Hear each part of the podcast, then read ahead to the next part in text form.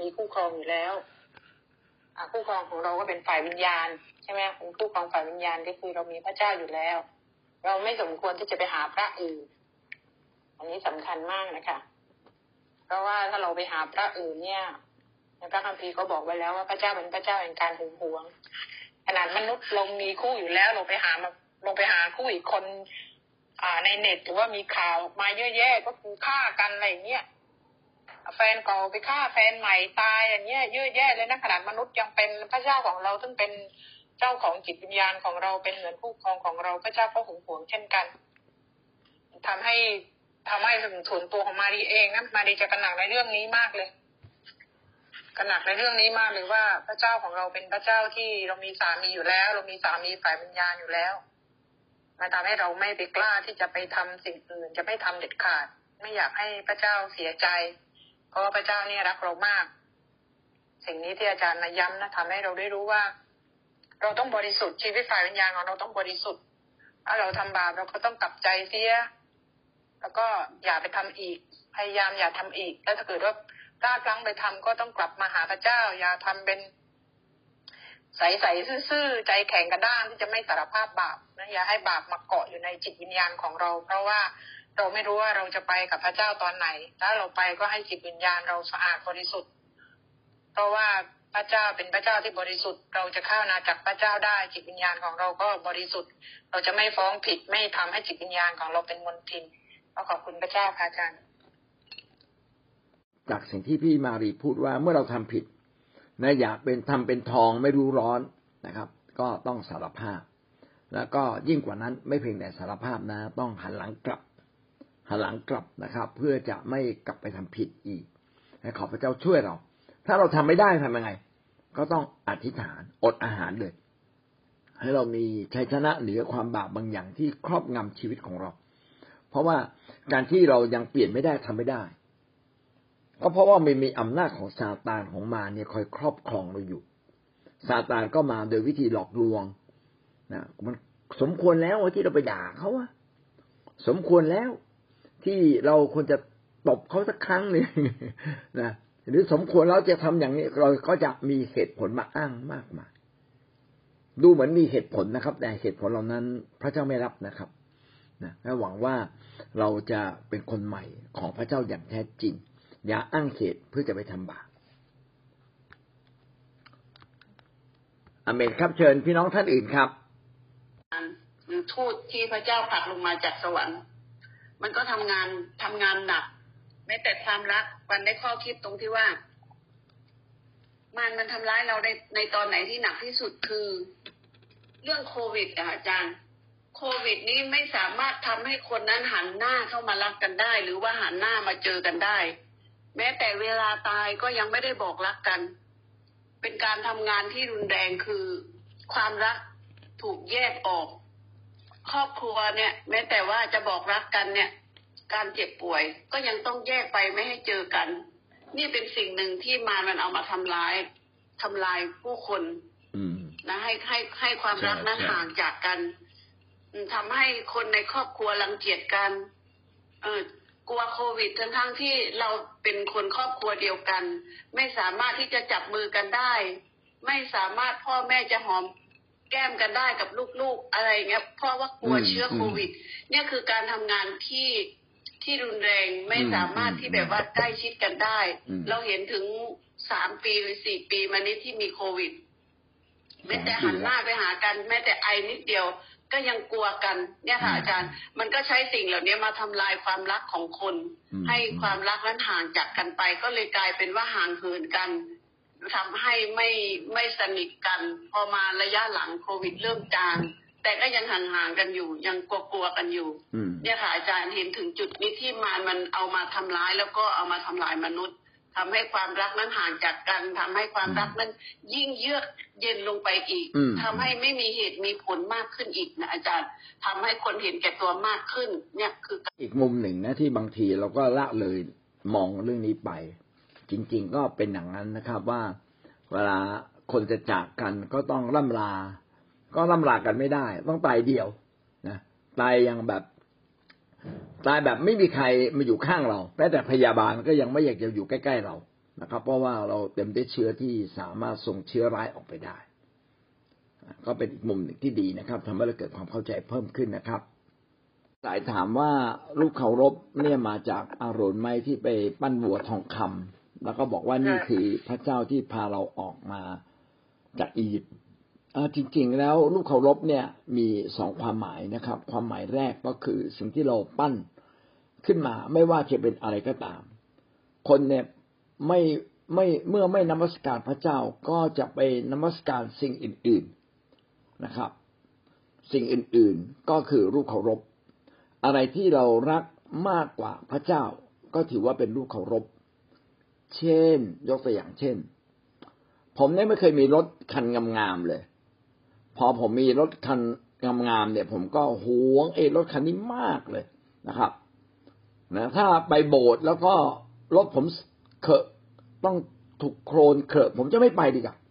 ผมถือว่ารถผมสำคัญกว่าไปโบสถ์ไอเนี่ยรถคันนั้นก็กลายเป็นรูปเคารพในตัวเราเนี่ยรูปเคารพเนี่ยอาจจะหมายถึง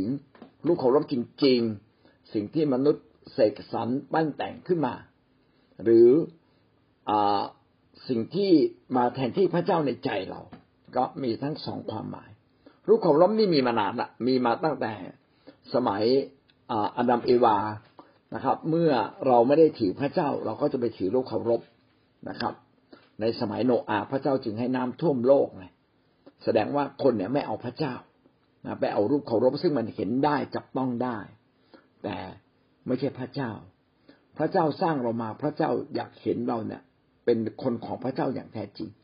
แต่มารซาตานมันใส่ความคิดลงมาในตัวเราเรียบร้อยแล้วทำให้มนุษย์เนี่ยตาบอดตาใสมองไม่เห็นพระเจ้าไปมองเห็นสิ่งที่อยู่ใกล้ๆนะครับมองเห็นสิ่งรอบข้างอยู่ใกล้ๆตัวอันนี้ก็เป็นกลายเป็นรูปเคารพอะไรที่เรานับถือบูชานะครับเสมอเหมือนพระเจ้าก็ถือเป็นรูปเคารพบางคนก็ถือรูปเคารพไม่ได้เสมอเหมือนพระเจ้านะพระเจ้าคือต้องยอมให้พระเจ้าเป็นใหญ่ใช่ไหมเขาถือรูปเคารพเนี่ยให้รูปเคารพมาช่วยเขาแต่ก็เป็นรูปเคารพเหมือนกันเพราะว่าอะไรที่มาแทนพระเจ้าในใจแทนที่คุณจะมาพึ่งพาพระเจ้าคุณเนี่ยพึ่งพารูปเคารพนั่นแหละนะครับก็คือออกนอกทางพระเจ้าเรียบร้อยแล้วอะไรที่มาแทนพระเจ้าเนี่ยก็เรียกว่ารูปเคารพไม่ว่าจะมีรูปร่างหรือไม่มีรูปร่างครับอันนี้ก็ตอบป้าสายนะครับหวังว่าจะเข้าใจมันอยู่ท่ามกลางมารจริงๆนะคะอาจารย์ที่เราใช้ชีวิตประจำวันสมมติว่าในครอบครัวนี่มีคนเชื่อพระเจ้าแค่คนเดียวเนี่ยแต่พอเรากลับบ้านคนที่ไม่เชื่อพระเจ้าก็คือพี่น้องบริวารลูกหลานของเราเนี่ยเราไปโบสถ์แค่วันอาทิตย์แต่เราต้องอยู่กับพี่น้องของเราต้อง6 วันก็นึกถึงสัมผัสถึงตัวเองตอนนี้ค่ะอาจารย์ก็จะทำให้เรารู้ว่าหลังจากนั้นพระเจ้าก็เข้ามาในชีวิตของซาร่าเนี่ยซาร่าได้มีโอกาสได้อยู่คลุกคลีกับผู้นำระดับนะคะที่ดูแลเราอาทิตย์นึงเนี่ยได้อยู่กับเขา5 วันเนี่ยมันทำให้ชีวิตของซาร่าเติบโตก็เลยทำให้รู้ว่าการที่เราต้องอยู่กับคนที่ไม่มีพระเจ้าหรืออยู่กับพี่น้องคริสเตียนที่เขายังไม่เติบโตเนี่ยมันทำให้เราจิตของเราเนี่ยมันเหมือนกับว่ากำลังอยู่กับมารหรือว่าอยู่ในการทดลองอะไรบางอย่างแต่เมื่อเรากลับใจกลับมาผูกพันตัวกับพี่เลี้ยงกับผู้นำเนี่ยมันทำให้ชีวิตเราเปลี่ยนค่ะอาจารย์มันทำให้เราคิดบวกมันทำให้เราเติบโตขึ้นหลายๆเรื่องอะค่ะก็รอบตัวเรานี่มันน่ากลัวมากมายเลยมารนี่พยายามจะเข้ามาหลายๆช่องทางแต่เมื่อตัดสินใจว่าเราอยู่กับผู้นำดีกว่าเราอยู่กับพี่เลี้ยงดีกว่าเราจะไม่อยู่ในพื้นที่สีเทาหรือว่าสีดำแต่เราจะมาอยู่ในพื้นที่สีขาวที่มีผู้นำแล้วก็พี่เลี้ยงดูเราเป็นอย่างดีก็ขอบคุณพระเจ้าค่ะทุกวันนี้ชีวิตจะแฮปปี้สันติสุขมากค่ะอาจารย์ขอบคุณค่ะอาเมนดีมากเลยนะครับอันนี้คือเหตุผลว่าทำไมเราต้องพันผูกกับพระเจ้านะทุกวันทำไมต้องพันผูกอยู่กับพี่น้องอยู่เรื่อยๆนะการรับใช้พระเจ้าเนี่ยจึงเป็นสิทธิพิเศษจึงเป็นโอกาสดีการที่เราเข้ามาใกล้ชิดกับผู้นำนะครับอยู่กับคนที่มีอุดมการณ์ในการเดินกับพระเจ้าก็เป็นสิ่งที่สำคัญนะครับเมื่อมาเชื่อพระเจ้าเราต้องชูพระเจ้าขึ้นมาเป็นอันดับหนึ่งในชีวิตของเรานะครับถ้าเราไม่ชูพระเจ้ามาเป็นอันดับหนึ่งสูงสุดในชีวิตของเราพี่น้องเราก็ไม่ได้เชื่อพระเจ้าจริงๆ นะครับพระเจ้ากลายเป็นเครื่องมือที่มาช่วยเราแต่ไม่ใช่นะครับพระเจ้าต้องเป็นพระเจ้าที่เหนือชีวิตของเราที่เราอยากเดินตามพระเจ้าไปอย่างแท้จริงก็ต้องขอบคุณพระเจ้าที่เรามีกลุ่มอธิษฐานที่เรามีกลุ่มเรียนรู้พระวจนะที่เรามีคริสตจักรที่เข้มแข็งเรามีผู้นำที่เอาจริงเอาจังในทุกๆระดับนะครับซึ่งสิ่งเหล่านี้ก็เป็นสิ่งที่คอยให้กำลังใจและเตือนใจเราอย่างที่พี่สาราพูดนะเราจึงต้องมาผูกพันตัวนะครับอย่าให้มีอะไรก็ตามที่เราคิดว่าดีกว่าพระเจ้าแล้วเราออกนอกทางพระเจ้าไปก็เป็นสิ่งที่น่าเสียดายก็จะให้เราเลือกสิ่งที่ถูกต้องเสมอนะครับเลือกเดินกับพระเจ้ามาถึงแกนกลางมาถึงศูนย์กลางของชีวิตต้องมาอยู่ในศูนย์กลางของพระเจ้าครับแต่ใจมากก็คือชนชาติบริสุทธิ์นะคะชนชาติบริสุทธิ์คือชนชาติที่ว่าเราได้แยกนะคะถูกแยกออกมาเพื่อพระเจ้าการที่เราจะมาถูกแยกออกมาจากพระเจ้านะคะเราก็ต้องกลับใจนะคะกลับใจสารภาพบาปนะคะทำตามระบบตามขั้นตอนนะคะกลับใจสารภาพบาปด้วยความถ่อมใจนะคะและเราก็มาดำเนินทางของพระเจ้าด้วยความยำเกรงความยำเกรงนะเราจะไม่ยำเกรงแบบว่ากลัวพระเจ้าจนตัวสั่นนะคะแต่เราก็จะยำเกรงกับพระเจ้าด้วยความรักเราไม่กล้าทำผิดเพราะว่าเรากลัวพระเจ้าที่รักของเรานี้จะเสียใจนะคะเราจะดำเนินการทางนี้นะคะเราจะยำเกรงพระเจ้าด้วยความรักนะคะและเพราะเรารู้ว่าถ้าเราทำผิดขึ้นมาเนี่ยการลงโทษจากพระเจ้าเนี่ยจะไม่ได้ลงโทษ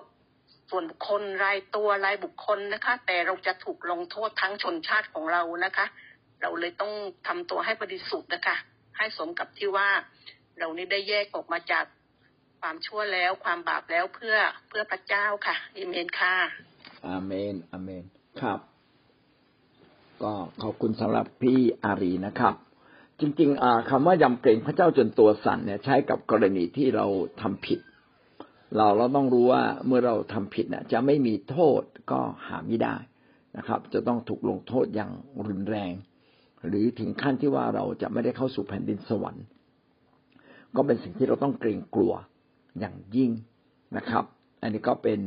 สิ่งที่เตือนใจเราถ้าเราไม่ได้ทำผิดนะครับพี่น้องก็เป็นเรื่องดีนะถ้าเราทำผิดก็โปรดรู้เถิดว่าไม้เรียวเนี่ยคอยเราอยู่นะกลับใจก็ย่อมดีกว่า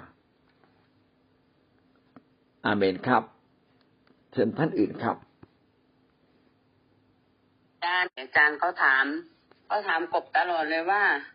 อาจารย์ถามจริงเถิดถ้าเราแบบไม่ได้รับใช้พระเจ้าเนี่ยเป็นความบาปไหมบางทีพระเจ้าให้เราทำอ่ะแต่เราอ่ะรู้ว่าการรับใช้พระเจ้าอ่ะเป็นพระเจ้าให้เราทำแต่เราไม่ไปทำอ่ะเขาก็ถามตลอดว่าเป็นความบาปไหมเวลาเขาอยากจะรับใช้พระเจ้าแล้วพอเขาตั้งใจจะไปอ่ะเขาไม่ได้ทำแล้วก็ติดนู่นติดนี่แล้วเขาก็บอกว่ามันเป็นความบาปไหมความบาปที่แบบมันที่เราไม่ได้ทำในสิ่งที่พระเจ้าสั่งให้เราทำเขาก็บอกว่าการที่เราไม่รับใช้พระเจ้าแต่ว่าพระเจ้าปรารถนาให้เราทุกคนอ่ะได้รับใช้พระเจ้าและมีส่วนในการรับใช้พระเจ้าในการงานของพระเจ้าถ้าเรารู้ว่าพระเจ้ายิ่งใหญ่และเราตั้งใจที่จะรับใช้พระเจ้าตั้งใจรับใช้พระเจ้าด้วยความยำเกรงพระเจ้าอ่ะพระเจ้าก็จะอวยพรเราหรือกบก็ตอบเขาแบบนี้ค่ะอาจารย์กบก็ตอบถูกต้องนะครับคืออย่างนี้ถ้าใจเราเนี่ยคิดดีมันต้องทำดีคริสเตียนจึงต้องเป็นคนที่ทำดีเสมอการทำดีก็คือการรับใช้พระเจ้าถ้าเราจะแบ่งเรื่องการรับใช้พระเจ้าก็จะเป็นสองส่วนใหญ่ๆส่วนหนึ่งก็คือทำดีต่อคนอื่นนะครับอีกส่วนหนึ่งก็คือการเข้ามานมัสการพระเจ้าก็ถือว่าเป็นการรับใช้พระเจ้าการเข้ามาอธิษฐานการเข้ามาสรรเสริญพระเจ้าก็เป็นการนมัสการพระเจ้าเป็นการรับใช้พระเจ้านะการที่เราไปเที่ยวประกาศข่าวประเสริฐไปดูแลคนก็เป็นการรับใช้พระเจ้าดังนั้นการรับใช้พระเจ้ามีหลายอย่างแล้วก็อย่าให้ฟ้องผิดแต่เพียงแต่ให้เขาตั้งใจแล้วก็ดีที่สุดคือพาเขาไปฝึกพาเขาไปประกาศพาเขาไปเยี่ยมคนเพื่อเขาจะได้รู้ว่าจริงๆการรับใช้พระเจ้าเนี่ยมันสอดแทรกอยู่ในชีวิตของเราได้ขณะที่อยู่ท่ามกลางผู้คนเนี่ยเราสามารถทำดีได้ตลอดเวลา มันสอดแทรกอยู่ในชีวิตของเราได้ในทุกขั้นตอนเลยนะจึงไม่ได้แยกตัวออกมาเพื่อรับใช้พระเจ้าอย่างเดียวนะครับก็เมื่อเขาเข้าใจแบบนี้เขาก็จะได้ใช้ชีวิตทั้งสิ้นของเขาอย่างมีคุณค่านะครับทุกเวลาเป็นเวลาแห่งการรับใช้พระเจ้านะครับแม้เราไม่ได้รับใช้ไปดูแลคนไปประกาศแต่ถ้าเราจะรับใช้พระเจ้าให้ตรงจุดและจะมีผลมากที่สุดก็คือไปประกาศไปเลี้ยงดูแกะนะครับรับใช้พระเจ้าเพื่อให้คริสตจักรของพระเจ้าเนี่ยสามารถเป็นที่รองรับคนจำนวนมากและก็ช่วยให้คริสตจักรของพระเจ้ามีอิทธิพลต่อสังคมให้มากที่สุดเลยต่อคนในคริสตจักรให้มากที่สุดอันนี้คือการรับใช้พระเจ้าดังนั้นถ้าเราได้ทำสิ่งเหล่านี้อยู่แล้วก็ยิ่งดีแต่แม้เราไม่มีเวลาทำการรับใช้พระเจ้าก็ยังสามารถสอดแทรกอยู่ทุกเวลานะครับเช่นเจอใครก็แจกใบปลิวประกาศนะครับเจอใครก็แสดงความรักความห่วงใยนะครับใครทุกข์ใจหนักใจก็ปลอบประโลมอันนี้ก็เป็นการรับใช้พระเจ้านะครับการที่เราอธิษฐานเผื่อคนเผื่อพ่อเผื่อแม่เผื่อลูกเผื่อคนทั้งสังคมอันนี้ก็เป็นการรับใช้พระเจ้านะครับ